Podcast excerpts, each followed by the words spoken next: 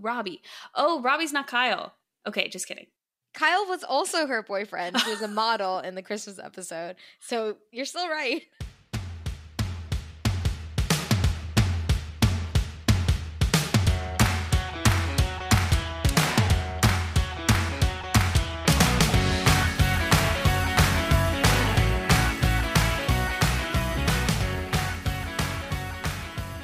Welcome to Who's That Girl, a New Girl podcast. I'm Kritika. And I'm Kelly. And we're two long-distance best friends who bonded over our love for TV and brought you this podcast to recap one of our favorite shows, New Girl. And today we'll be discussing Season 3, Episode 9, Longest Night Ever. This episode originally aired November 19th, 2013. And it was written by Ryan Coe, who last wrote for Season 2, Episode 19, Quick Hardening Caulk. And the director was Nicholas Jasenovec. And this is the only episode he directed for New Girl, but he is mostly known for directing movies like Paper Heart, Sounds Good to Me, and Alternatino. And he even had a small acting role in the movie Superbad. In The Longest Night Ever, Coach asks Cece on a date, and Jess works to distract Schmidt. Nick lost Winston's cat, Ferguson, and they found themselves later at Birdie's house. So, a lot happened in this episode, and it really had a lot of different pairs and couplings of who was hanging out with who. One of the first, though, is Nick with Winston. It really kicked off with Winston trying to be a little more open about what he wanted to do and go out with human women, which Nick was so excited about. It was nice to see both Nick and then Jess, when she understands it, supporting Winston, or at least being really happy that he's taking this interest, because he and Ferguson were definitely getting a little bit too close with the fact that they took a shower together, and that's where Winston had the realization that he needs to go out and meet more women, which was also really great to see. But of course, he couldn't do that until Nick agreed to watch Ferguson for him.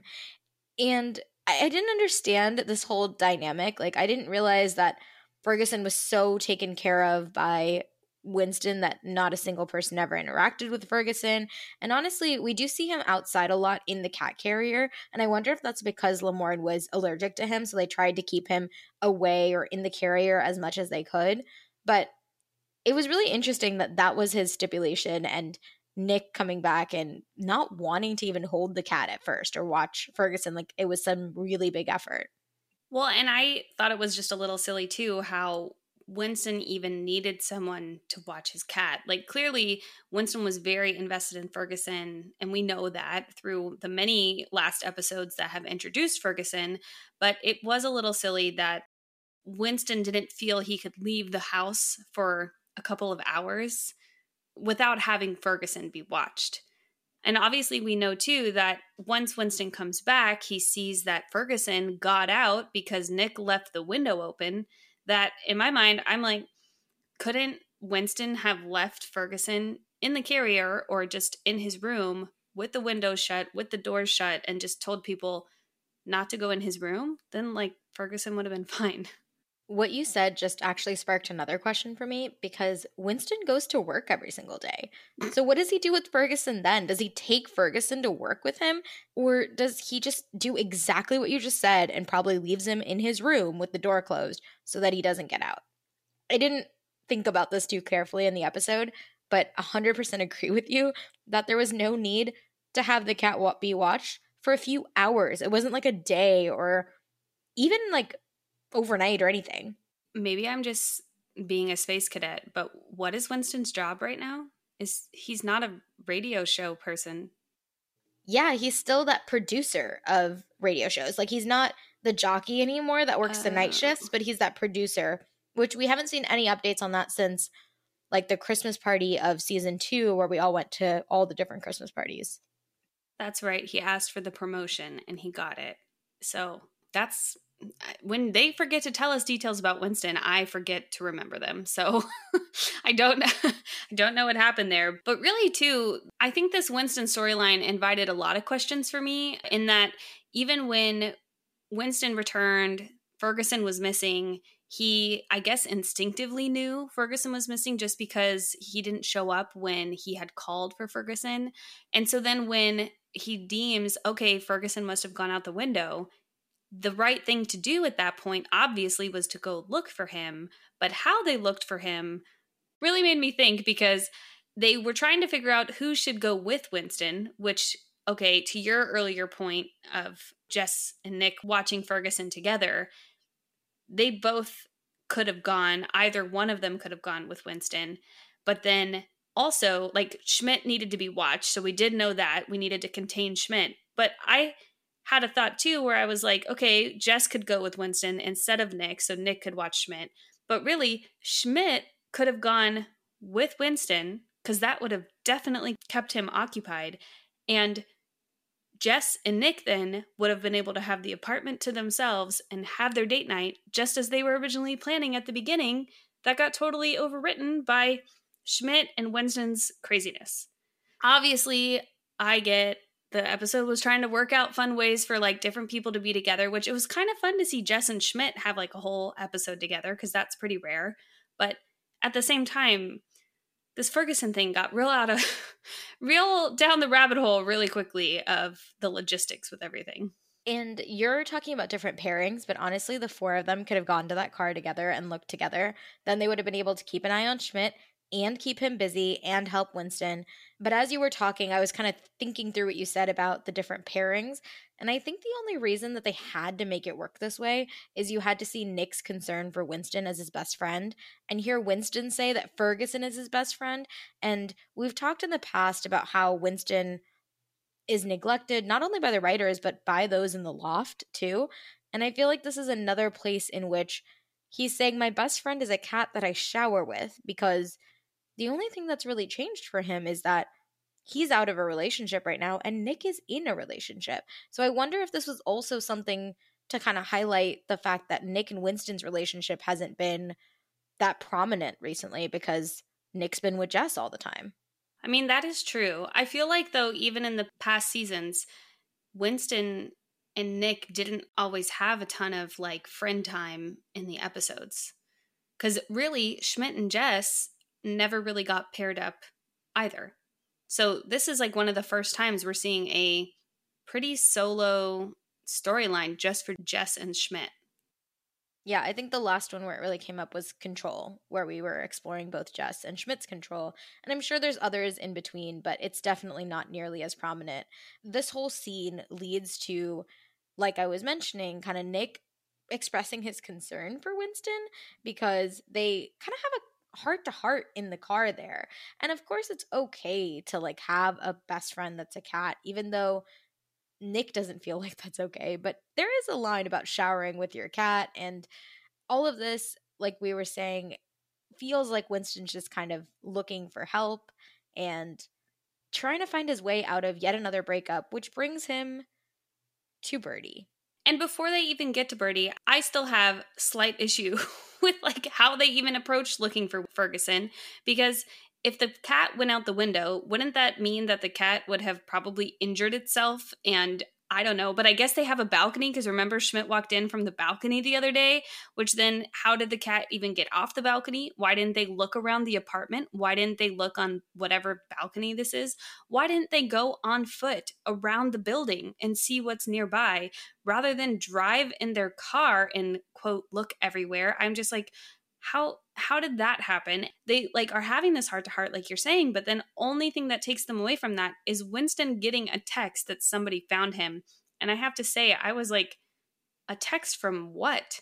From where? From who? Because how did this Birdie person that they end up at her house eating bologna sandwiches, how did she even have Winston's phone number? Because they never made reference to the fact that Winston put anything on the internet or a flyer or anything, and how quickly would they even have been able to prepare all of that? And they weren't even out looking for that long based on how the episode was progressing.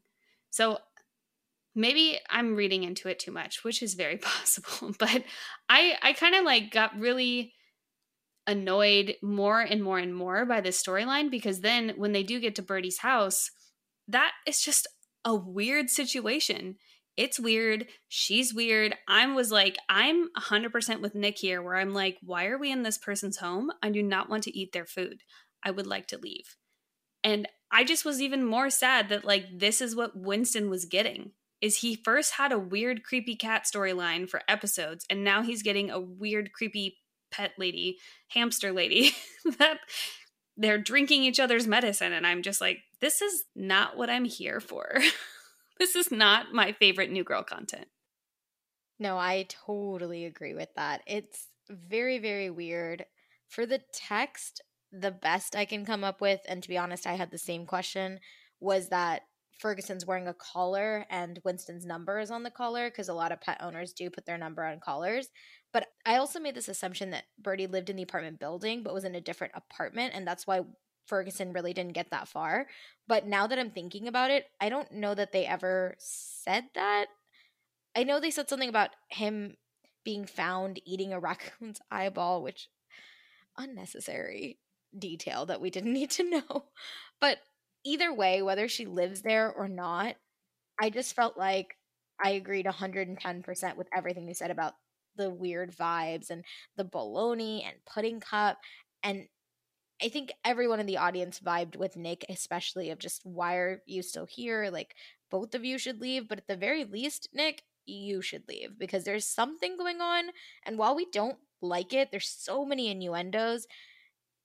This is just another attempt, I think, by the writers to just figure out what Winston's character is, and leaning into the quirky weird more than anything else. Like you mentioned, drinking each other's medicine. I have in all caps in my notes, like, is Winston drinking her stomach medicine? And we just had this whole conversation a few episodes ago about how Winston was talking about how we have to respect others' medications after Schmidt ate Jess's birth control. And here he is, drinking her stomach medicine, even down to the last makeout scene in this episode where they're together and just, like, aggressively making out. It was so weird to watch, and it was very much emphasized for being weird, which I would love to see more character be written for Winston than what we've been getting so far, because I really need more, because I love his character, and I just don't feel like we get to see very much of it.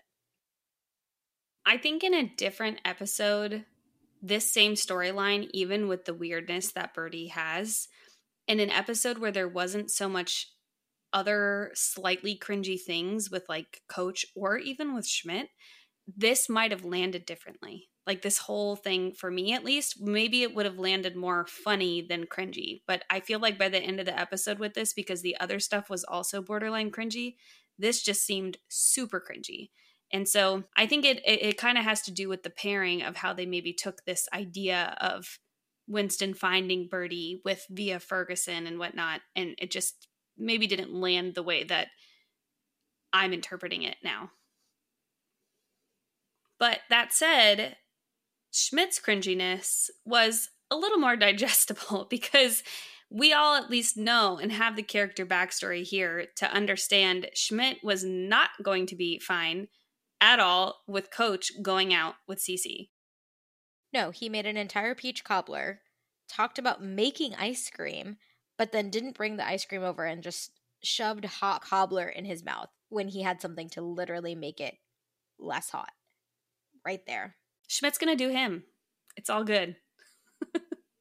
In the spiral that he's going down, because Coach asked Cece on a date when Coach asked him first, which I get in the elevator scene flashback that we see, it's clear that Coach is, like, pumping him up and then asking. But then later in this scene, once Cece says yes and Coach comes out, I feel like Coach is genuinely asking Schmidt if he's going to be uncomfortable about this. And Schmidt's just trying to be a good friend more than, like, actually respecting his own feelings. And he just says yes, and it just puts him deeper and deeper into the spiral. At some level, I think he was not only trying to be supportive to his friend Coach and what Coach wants, but I think also Cece. As much as Schmidt wants to get back with Cece and also wants her to be in his life and not in Coach's life, I think it is very much on his mind as well that he messed up. And hard for him that he's not fine and what to do with that, because then we do even get this like really weird flashback. I don't know. I thought it was a little weird. I thought they actually took it in a very dark turn that like Schmidt went to sit on a stool and it broke essentially. And I just was like, what an embarrassing and dark flashback. That is a little too much. And then it ends with him choking himself and Nick being there to try to like help the situation. I'm like, that's a pretty dark thing for Schmidt to do. And so I think in general, what that was kind of introducing to us is that Schmidt doesn't have many situations in life where he can't handle what's going on and he doesn't process it well. So I think part of him was like, yeah, Cece should have the flexibility to go out with somebody else, even though I don't want her to, but then also not wanting it. So it's like kind of a conflicting spot to be. And as far as him being able to process it, we also know by this point, he doesn't have the crutch of Michael Keaton either, because he used to have a moment where he'd have someone to go to in situations like this, and he doesn't have that anymore. And I'm sure that's made him even more vulnerable than previously. I think that's a really good call out. It just kind of puts things in perspective as to why he's in such a vulnerable place, even more so than before. And Nick's ways of coping with him is to buy a dog cage. But the best part about that is Schmidt says, "Oh, did you buy the dog cage?" And he's like, "No, I didn't." And Nick is genuinely sad about this. And Schmidt's like, "Oh, that was the solution." Like, what were you going to do? Put Schmidt into a dog cage and just have him sit there all night? I think literally that's what they were going to do, because Nick's solution was actually confinement. And that's where he said, if you find a good dog cage, you got to buy that. And I just was like, these weirdos, these are two little weirdos that are friends. And that is a interesting choice to make, is to lock your friend up in a dog cage to do what's best for them. No, this is like some crossover with some werewolf stuff. Like someone's going to break out and like become a werewolf. That's where you see TV shows use dog cages like this. But no, Schmidt's going to break up the date if he doesn't. And he does start to bring it up. And Jess basically understands where everything's going, knows that they have to be there for him, and just lets it slip that like, oh, we can have date night when we're married. I don't know about you. I literally gasped. And then the way that Nick let it go and didn't like prod her on this was either that he had too many people to take care of at that moment, or like he was like, yeah, this is endgame and I'm okay with you making this assumption. I mean, you did see, I don't know if it was really Jake Johnson in that moment, but Nick at least heard her say that, definitely knew what was going to be said, and had a little slight smile and was like, okay, like, well, we're going to just note that you said that, you know, like he didn't seem upset about it and or like immediately freaking out about it. And yeah, I thought it was crazy that something like that happened. And I also gasped. I thought it was like, married? Did she just say married? Like, that's what she was getting at. And he just let it go. I couldn't believe it. It gives me a lot of hope for them moving forward. But meanwhile, Schmidt truly needs to be entertained. And the three of them are like sitting there watching something on TV. And he asks if they're hungry and they say, yeah. And he goes, okay, I'm going to go get us some food from the Staples Center, and just jumps up. It was hands down one of my favorite lines in this episode, because he's so determined to be with Cece and conflicted, like you mentioned earlier. And just, it leads to some really humorous moments though. It definitely did. But yeah, he definitely wants to be with Cece, but it's conflicting because it's almost like self-sabotaging on purpose, because he could have just been like, oh, I'm going to go get takeout, right? Like it could have been really like, I'll go get us some food, and have them be like, oh yeah, sure. Thanks, Schmidt. But he's like, I'm going to go to the Staples Center where they're having their date and go get the food there. I also thought too, so like at this time too, Winston could come in and, you know, Nick's going to go off with Winston and they're leaving. And so Jess is trying to distract him and keep him there longer. And she just tries to hit him. And it was not going to work out at all. And even Schmidt's like, that's what you got. And they both at that moment turn back to the door and they yell for Nick, because they're like, okay, wait, we're not going to make this happen. Nick is seriously the glue in this loft, because it's moments in the past have had Winston and Schmidt where they've been like, what do we do without Nick? And now Jess and Schmidt are going to be like, how do we do this without Nick?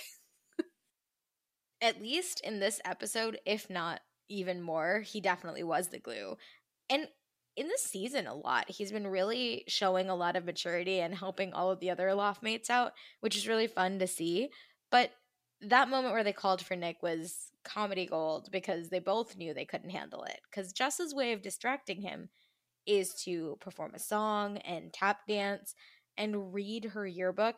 And when she gets started on the one that we do see, it sounds like this is not the first yearbook she's opened and read. How someone wrote, "We both love lunch." I don't know if I have any comments about her reading her yearbook from so long ago, but I did love that. I don't know if you caught at the end of the episode, the song that they play is the song that she was trying to perform and like tap out for Schmidt. So at least that was helpful, I think. And maybe the producers of the show kind of knew that a little bit because that was not so clear what Jess was singing. And only at the end was I like, wait, these are Jess's lyrics. This must be this song.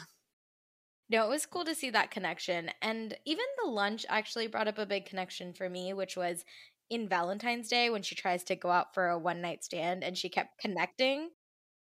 Her one connection to Oliver, who she went home with, was we both love lunch. So I'm like, okay, lunch has been your soft spot for years now. That's how you find some people that are just acquaintances in your life. And that's it. That's a pretty cool connection. I completely forgot about that, but I knew exactly who you were going to mention once you brought it up. Exactly. But you know what in this scene really stood out to me as Jess is doing her whole thing is Max Greenfield's face. Because the way he plays this is to a T what I imagine Schmidt would be like, because he's not leaving on his own accord because he knows he's not supposed to do this. He's trying to be what Cece needs and a good friend to coach.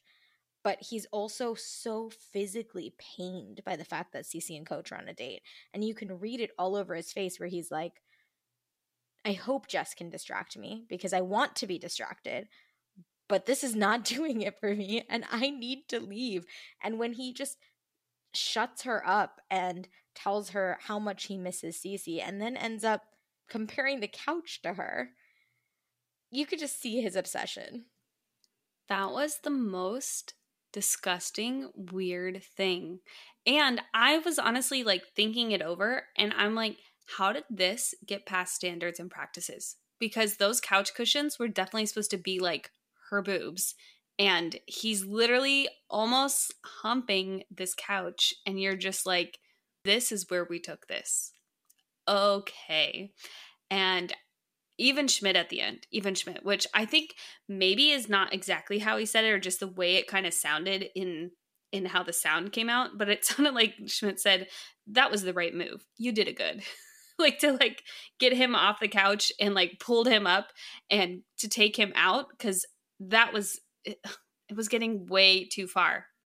It was so weird.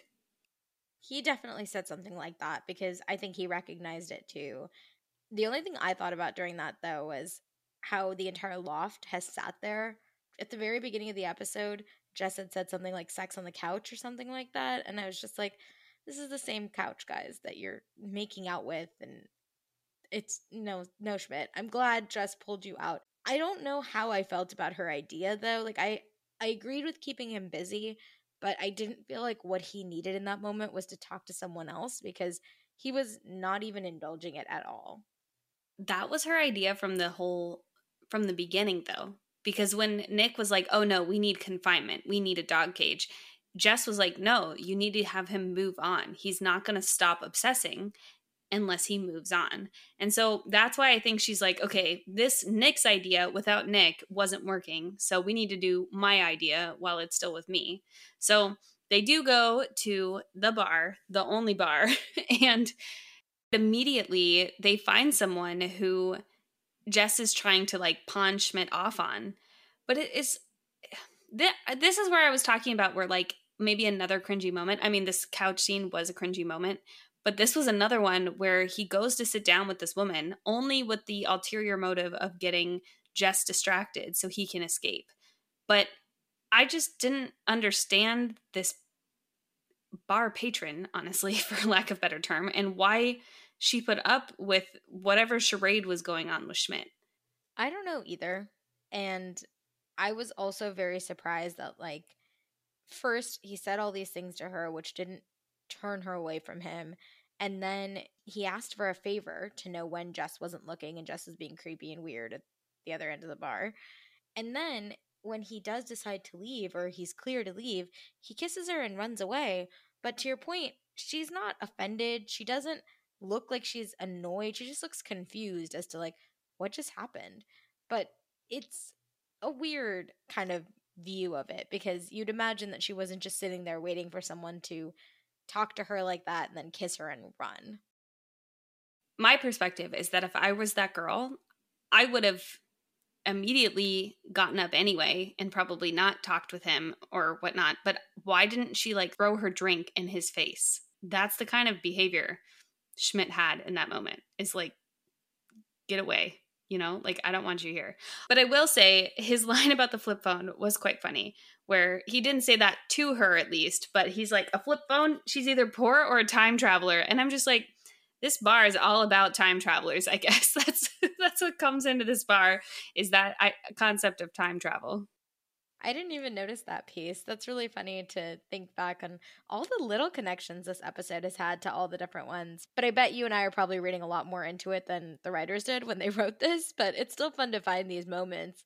But he does run out of the bar, and he's running to the Staples Center, stops in to buy chocolates because he's ruining a date, and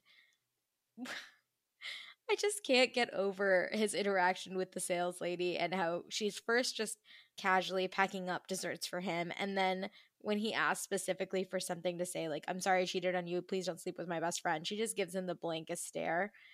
And then he just, like, finds samples. He's like, ooh, samples. And then the way he eats them, it's just, honestly, the whole cast of New Girl does such a good job, like, making us believe that there are these people. But specifically in this episode, I think Max Greenfield did such a good job of Schmidt. I was so impressed throughout of his acting. Well, and I just loved the story continuation too here, where, okay, he's in that chocolate scene buying chocolates, and then he's running still, or like trying to get to the Staples Center, and Jess finds him and goes, why are you running with all those pretty chocolates? And you're just like, okay, we're making a connection here. And so Schmidt is trying to lay down the law at this point and be like, I will not stop. I will get to her. And the only way that I will stop is if you hit me with your car. And you're just like, this episode is bouncing from cringy to absurdity all in one go. We're hitting all the pinball stops. And then she actually does. She hits him with her car. And he's outraged. He's like, I can't believe you did this. And she does barely tap him. I mean, enough that if you're not expecting it, it is very startling, I'm sure. But it wasn't like something that was going to hurt him or anything. And he's truly outraged. And then a cop comes up. And she literally runs him over. And I was so worried for Schmidt in that moment. I was too, which I'm glad, like, they did have to include him going, son of a bitch, afterwards, because we had to know that he was actually just fine and not going to be, like, passed out or like really injured. But then I also thought it was great that Schmidt was there, because Jess was essentially trying to evade the police and drive away. It was going to be a police chase if she didn't hit him again. But yes, that second hit, the surprise second hit, was the one that I know caught both of us by shock. And I know that I gasped even louder than the previous time where I gasped in this episode. And I truly was just like, oh my goodness. It was absurd, as you mentioned earlier. And then the icing on the cake is they're explaining this to the cop and how this all happened because she cares about him. And he's like, she's such a good friend. And that cop totally thinks that they're role-playing something together and that they are a couple. And that, to me, it was also just so funny because these two are not a couple. They're not trying to be a couple. In fact, they're dating each other's best friends, or Schmidt was dating her best friend, and they are not together. And that one moment in season 1, the same episode, Valentine's Day, when Cece and Schmidt first got together and Jess went to Schmidt to hook up with him, it would never have worked out. And so this cop thinking that they're together is so funny. And they don't, like, address it at all. They're just like, okay, whatever. And they just, you know, try to make it through the rest of the night, but it was amazing. I mean, Schmidt was okay, which was important, although he probably wasn't as okay as the episode made it seem, even when he tried to threaten Jess to say, well, you're still going to pay for my hospital bills. And it's like, well, wait, you didn't go to the hospital, but ambulances and being on a stretcher probably still have bills associated with it. So I thought that was kind of funny that he ends up being just fine. So they just drive away anyway and like forget it even happened. But actually, they may have gone to the hospital in between. Like, he may have taken that stretcher to the hospital. She would have followed and then brought him back later. I mean, we don't know. It doesn't really say anything. But I imagine there's some bit of time there, which could still have happened. Because at this point, Winston is still out, and we don't really ever see Nick again. We don't know where in the timeline. I think this is happening before Coach and Cece leave. So we don't know how long they're together before we see them again. So maybe he did go to the hospital. But either way, I 100% think you're right that there's some fees associated with ambulances and there's something to be paid here. And yeah, and that gets complicated because Schmidt did ask for it, but then Jess did it accidentally. But all in all, hospital or not, they got back to the loft and they're ready to call it a night because finally they had made it through and it was over. And then it was like, they almost made it through. They almost saw that the night was over when they see Cece and Coach having a super hot makeout sesh on the side of the building, which, what, why, in the alleyway on the side of the building? I'm like, that's outside Dave's house. You can't make out there. Who invited you? Dave did not. So I don't know. I thought that moment was a really sweet moment, though. Like, it was not sweet for Coach and Cece per se, but a sweet moment for Jess and Schmidt because Jess is like, just own up to it. And he really did and said, I'm not fine. I'm not okay. Yeah, I think Jess is holding him accountable for a lot of this. I mean, even earlier when she sees him on the side of the road and he wants to go, she tells him, you can't. Like, you messed up, you lost your shot, and you need to do this for her to let her go. And I feel like they had some really good moments together in this car and throughout this episode. And it ends with Schmidt watching through his hands because they waited out and it's been a half hour and Jess is just sitting there eating all the chocolate, and so Schmidt, but like, they're just sitting there eating this fancy, sorry I cheated on you, don't sleep with my best friend chocolate, while they're watching the two of them make out on the side of the building. And for their sakes, I hope it didn't go on much longer. Yeah, a half hour at that point is way too long to be standing on the side of a building making out. And a half hour is way too long for Jess and Schmidt to still be sitting in the car watching them. I did love the continuity, though, still with these chocolates, like you said. They're just munching on these pretty chocolates. And Coach and Cece is the other pairing that is going on throughout this whole episode, because Coach asks Cece out and Cece says yes.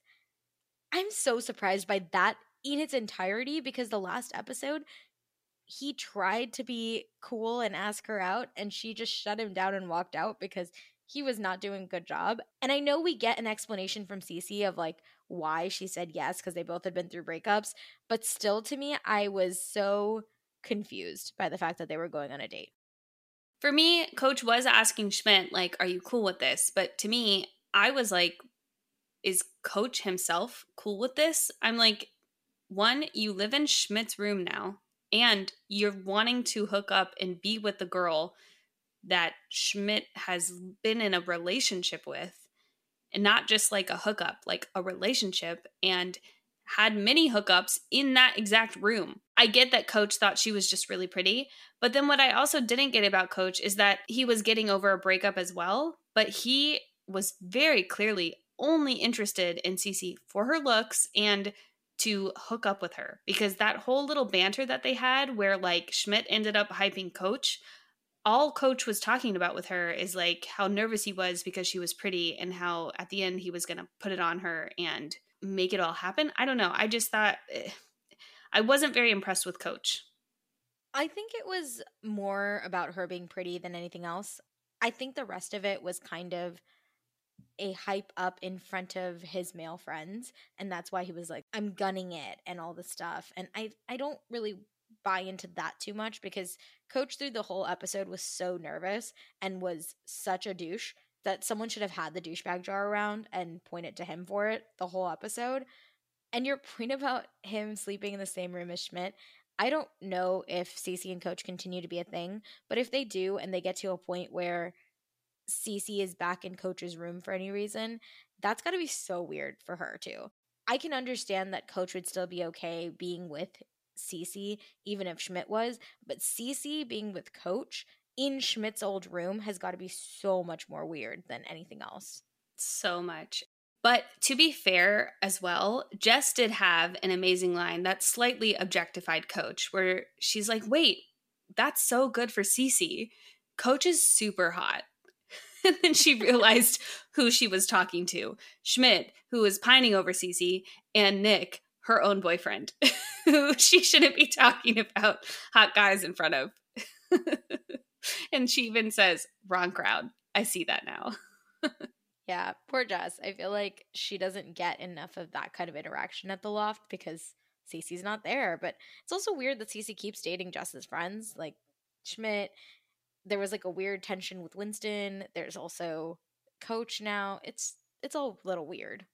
It is. I thought that too a little bit. And then I was trying to think back. I'm like, is that all Cece's been with? And then I'm like, well, no. She did have Kyle, I think his name was, from the Christmas party a couple seasons ago, and had some other boyfriends or at least hookups here and there that I'm like, well, Cece gets around to different people. We just don't see it as much because it's not one of the loft mates.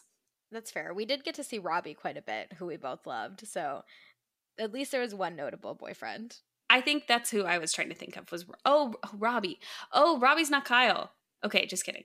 Kyle was also her boyfriend, who was a model in the Christmas episode. So you're still right.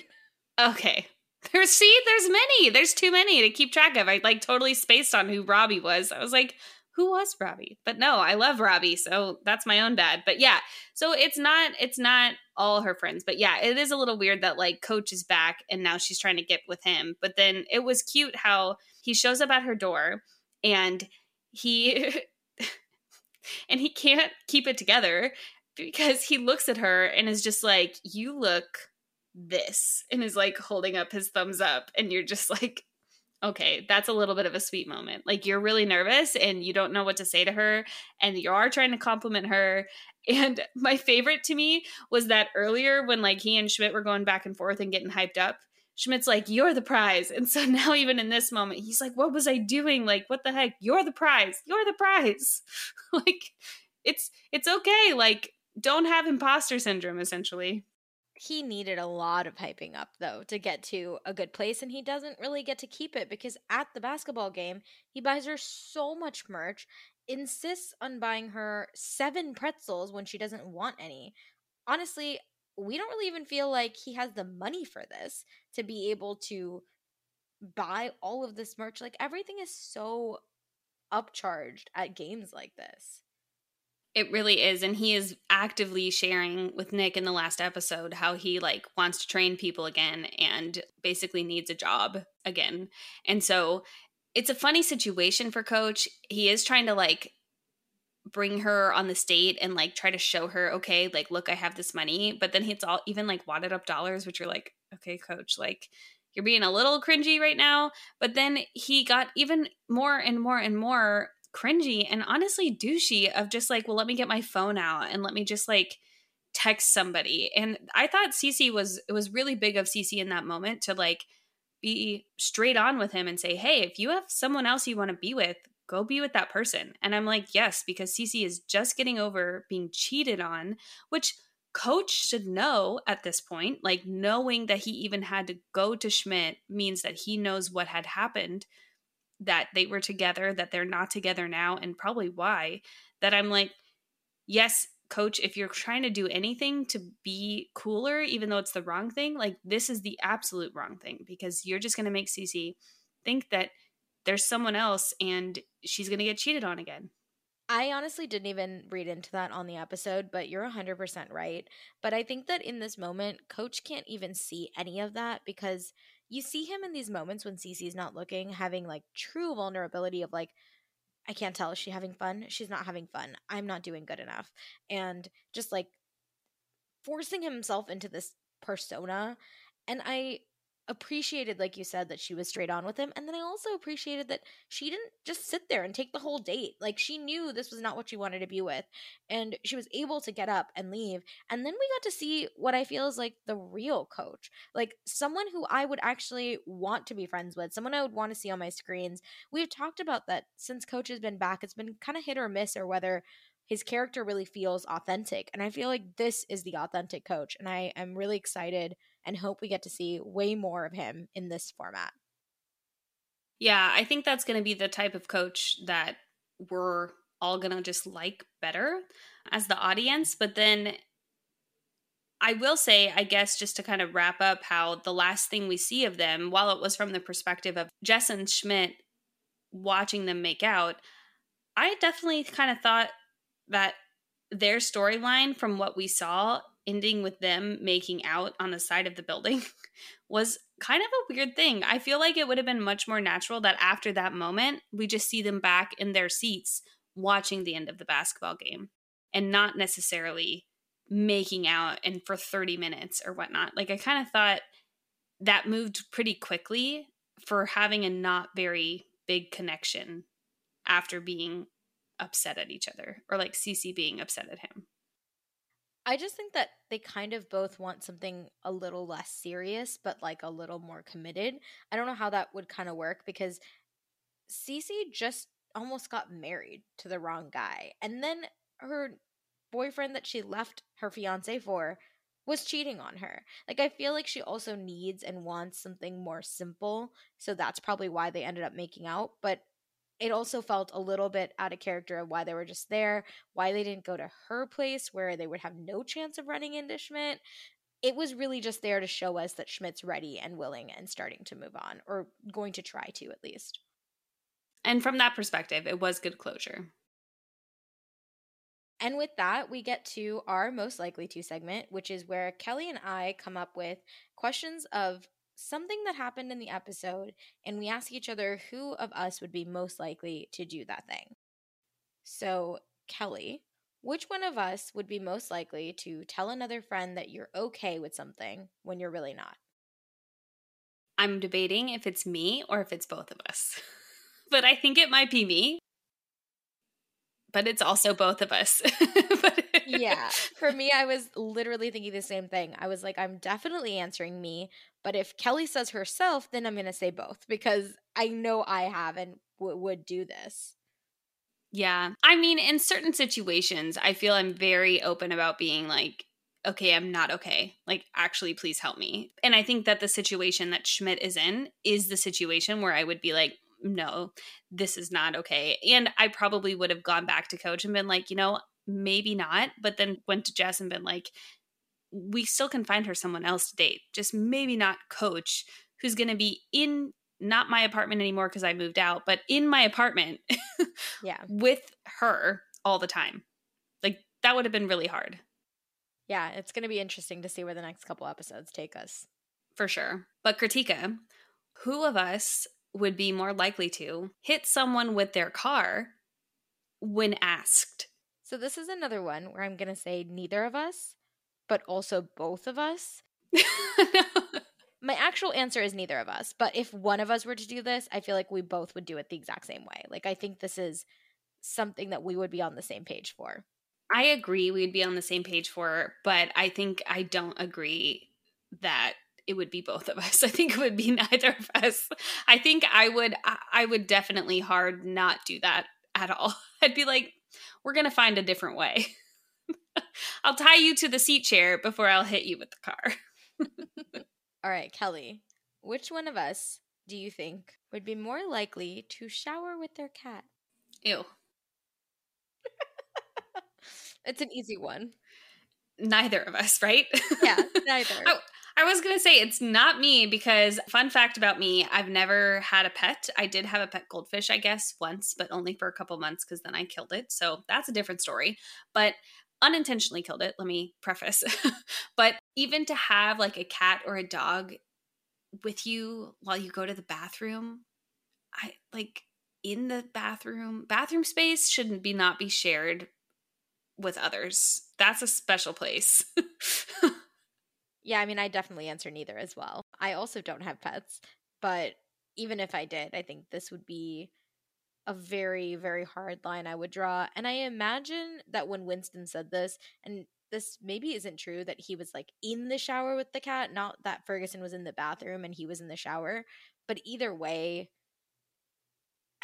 it felt like an intentional choice by Winston, and neither of us would do that. Just no.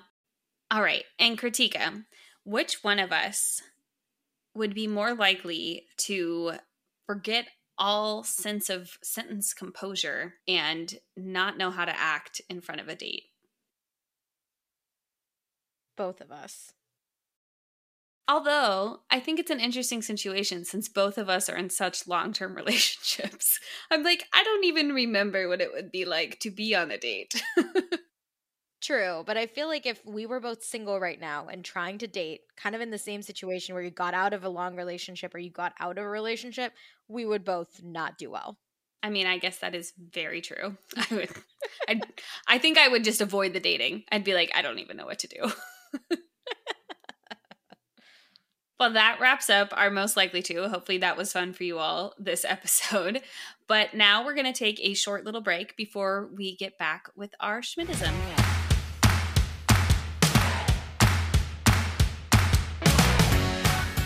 And now we're back with our Schmidtism, where we are going to recap the scene that Jess hits Schmidt with her car, per Schmidt's request. So Schmidt will be played by Kritika, and Jess will be played by me. I also know that in about 30 seconds, I will run away again. And this time, I will lose you. I'll go down alleys. I'll cut across parks. I will live in the shadows, just slithering, lurking, trolling the darkness. Jess, there's only one way for you to stop me. Well, I'll do it, whatever it is. Hit me with your car. What? No. It's the only way for you to stop me. No, that's crazy, Schmidt. Come on, Jess. Now do it. I deserve it. I cheated on your best friend. I tried to break up you and Nick. No. Hit the gas. No. Jess, you do this or I'm going to run. I don't want to. I'm going to give you to the count of 3. No, I don't want to. 3, 2. Schmidt. Do it for Cece. Vroom. Ah! Oh my god! What the hell was that? You told me to hit you with the car. You freaking just hit me with your vehicle. You asked me to. I didn't think you were really gonna do it. I barely tapped you. These are my favorite utility khakis. Well then don't tell me to hit you with my car if you don't want me to hit you with my car. You're out of control. Whoop, whoop. Please come. Sound effects also by me. I cannot believe that the scene happened. I'm so grateful that everyone's safe, but also that the scene happened because it was so funny to watch this whole exchange between Jess and Schmidt. I also loved how Jess's voice ended up almost sounding like the Seinfeld, stereotypical Seinfeld voice, which I did try to reenact for you. But one other fact about me is that I'm terrible at accents, but Jess sounded more like Seinfeld in the episode if you hear that back.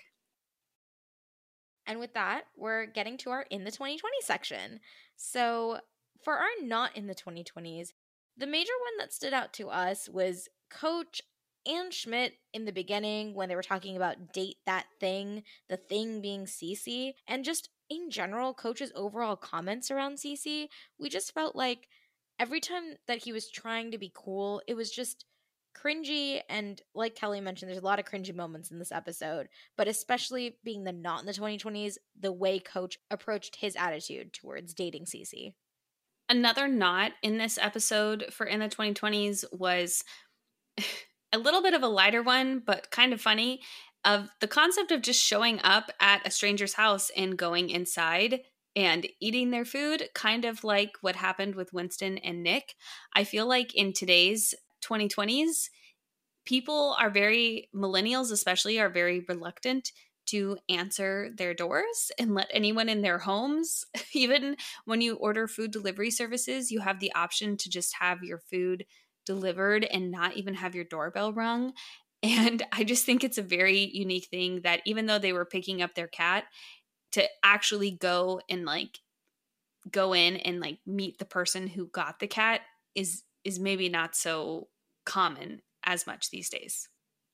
However, for the yes in the 2020s, what we did call out as a yes moment was Coach being vulnerable. As much as Coach had his awkward phrasing and not so great phrasing with how he approached and talked to Cece, he did have good moments of getting very vulnerable, and also just times where he pepped himself up and told himself, you're the prize. So thought that those were really good things to be in the 2020s.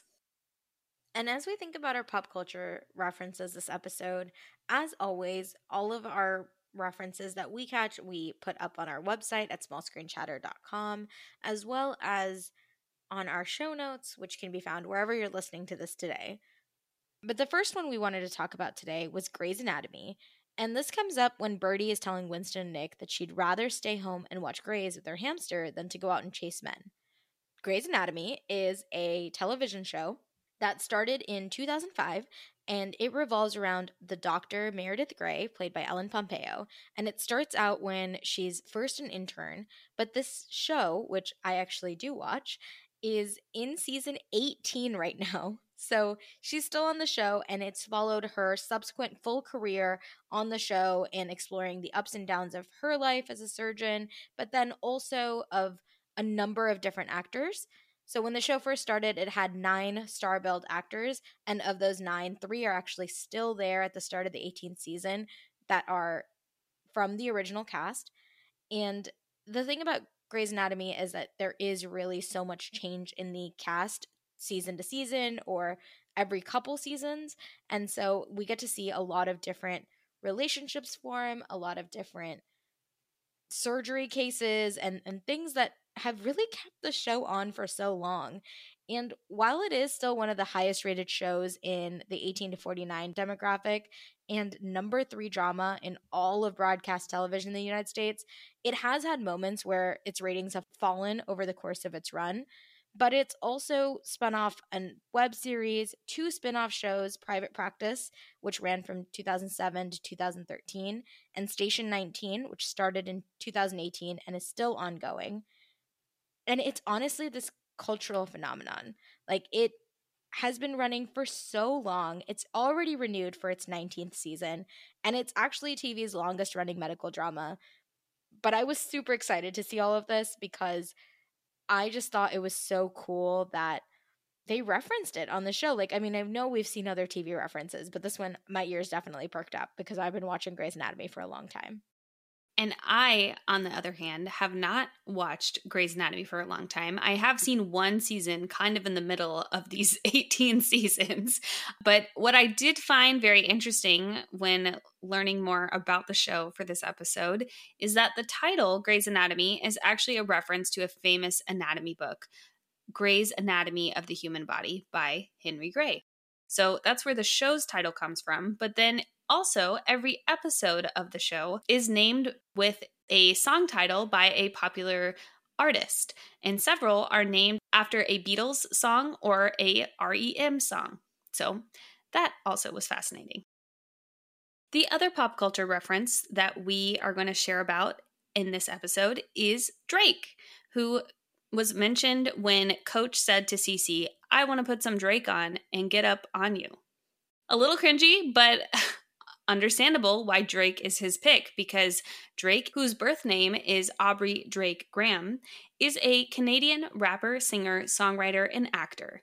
And he originally gained recognition by starring as the character Jimmy Brooks in the CTV drama Degrassi, The Next Generation. Drake, though, started pursuing a career in music after he released his debut mixtape, Room for Improvement, in 2006. He released his first debut studio album, Thank Me Later, in 2010, which debuted at number 1 on the US Billboard 200. Drake is known as one of the world's best-selling music artists. He has sold over 170 million records, and is ranked as one of the highest certified digital singles artists in the U.S. by the Recording Industry Association of America. Understandably, with all of this success, he's won 4 Grammys, 29 Billboard Music Awards, 6 American Music Awards, and many other music awards.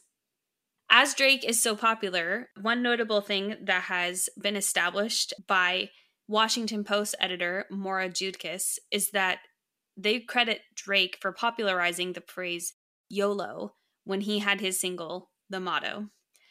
And one other piece that has made him very popular in pop culture is that he was in a on-again, off-again relationship with Rihanna from 2009 to 2016 and has mentioned her and the relationship they had in every one of his studio albums. Even though I know how popular of a singer Drake is, something that really surprised me is that he had 54 top 10 singles, 258 most charted songs, and the most continuous time on the Hot 100 for 431 weeks for his song Best I Ever Had, which I do love, so maybe I kind of get why it was up for over a year, but still, that is intense and so crazy that he's had so many songs. I do love that song as well. And for our guest stars this episode, we are not going to be talking about Nakia Bareis, who was the Beaming Woman, Joel Gelman, who played Officer Bill, or Carly Casey, who plays Kate, but we did want to touch a little bit on Jessica Chaffin, who plays Birdie, and we know Jessica from shows like Big Mouth and Zoe 101 and movies like Good Will Hunting and Pitch Perfect 3, but she's also been in shows like Hacks, which the season 2 is starting pretty soon, Abby's, Search Party, Episodes, Veep, and Man with a Plan, and movies like The Heat, Spy, and Ghostbusters. Jessica is also a regular performer with the Upright Citizens Brigade that is based out of Los Angeles, that one of our past guest stars, Matt Besser, actually helped co-found, which is kind of a cool connection. But then in the Upright Citizens Brigade, Jessica met one half of her successful comedy team, Jamie Denbo, with the skit that they have, Ronna and Beverly, where in December 2009, the comedy pilot Ronna and Beverly, based on their UCB stage show, aired on Showtime.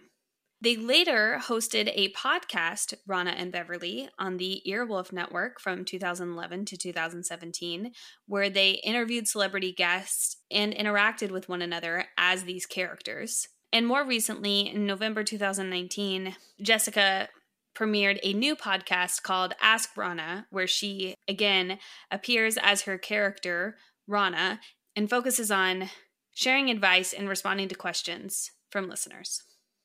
And getting to our trivia and fun facts section, one thing that super stood out to us about this episode is that Cece and Coach went to go see an LA Sparks game. And we actually saw that there were people on the court playing, they were wearing yellow and purple colors, and they mentioned the team specifically in the episode. But the part that stood out to us is, 1, the LA Sparks are actually a real team in the WNBA. And 2, we met Winston's sister last season, and she plays for the LA Sparks in the WNBA. So if they are playing, why is Winston not at this game with them or getting them better seats or like doing something? Like there's no mention of Winston's sister in this episode because they just kind of threw her in earlier and I guess just forgot about her.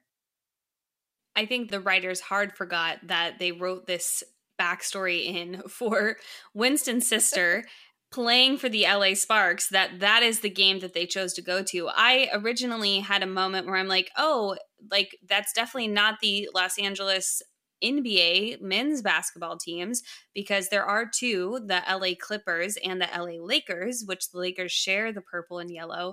But as called out, they were actually at the women's basketball LA Sparks team. Another fun find in this episode was another reference to the TV show Homeland that Nick suggested Nick and Jess watch on their date night. This is at least the 3rd reference now to Homeland in the TV show New Girl. And we do a little bit more of a deeper dive into the protagonist, Abu Nazir, in Season 2, Episode 15, and then to the show overall in Season 2, Episode 18 of our podcast. And the last piece of trivia that we just wanted to quickly mention on this episode is we did like a deep dive on a trivia section earlier this season about all the cars in the episodes and whether there was actually a car traded in Mexico or not. And we talked about a red car with flames on it. And we get to see Jess driving that today because she's driving the car from Mexico. And it was just really cool to see this continuity because sometimes, like with the LA Sparks, we see that New Girl kind of misses it, but it's really cool that they kept it up with the car for this episode. And lastly, on our bear tracker for this season, neither Kritika or I saw the bear in this episode. We did not hear about a bear in this episode, and there wasn't even a loose reference to something like the Bears, as in the Chicago Bears. So if it was found in this episode by you, let us know, because we would like to know and keep track. On this episode's rating, we saw that IMDb gave this episode a 7.5 out of 10, and there was 3.26 million viewers in the U.S. when this aired. I gave this episode a 7 out of 10. I know we harped on a lot of things that were cringy in this episode, but there was also such good humor, and I was entertained through all of it, even if I was cringing through some of it. So this was a 7 out of 10 for me. I also gave this episode a 7 out of 10. And yeah, like you, there was cringy moments. There was parts I didn't care for. But really what kept it a little bit higher was the whole storyline with Jess and Schmidt, because that to me ended up being really the golden area of this episode and just the silly physical drama that they had. Which leads me to my favorite character being Jess, because I just really liked how she was honestly just like being a team player, put into a situation where she maybe didn't want to do the thing. She didn't think she could do the thing, but eventually helped Schmidt from getting to Cece and also sticking up for her friend the whole episode. So I was here for Jess. And my favorite character was Schmidt. I just found Max Greenfield's portrayal of Schmidt this episode to be captivating. I felt like he had so many good jokes, and I just really enjoyed getting to see Schmidt in this episode, so he was my favorite character. But that really wraps up everything but our spoilers this episode. We always appreciate you taking your time to listen to our podcast, hear our thoughts on this episode of New Girl, and we also want to hear your thoughts on it. So reach out to us on Instagram or Twitter at Who's That Girl Pod, or send us an email with what you thought about Winston showing up at Birdie's house to whosthatgirlpod@gmail.com. But now, you know, we get into our spoilers section. So if you don't want to hear anything more about the series, feel free to pause. And if you do, we'll see you again for the next episode. You have 5 more seconds before the spoilers start.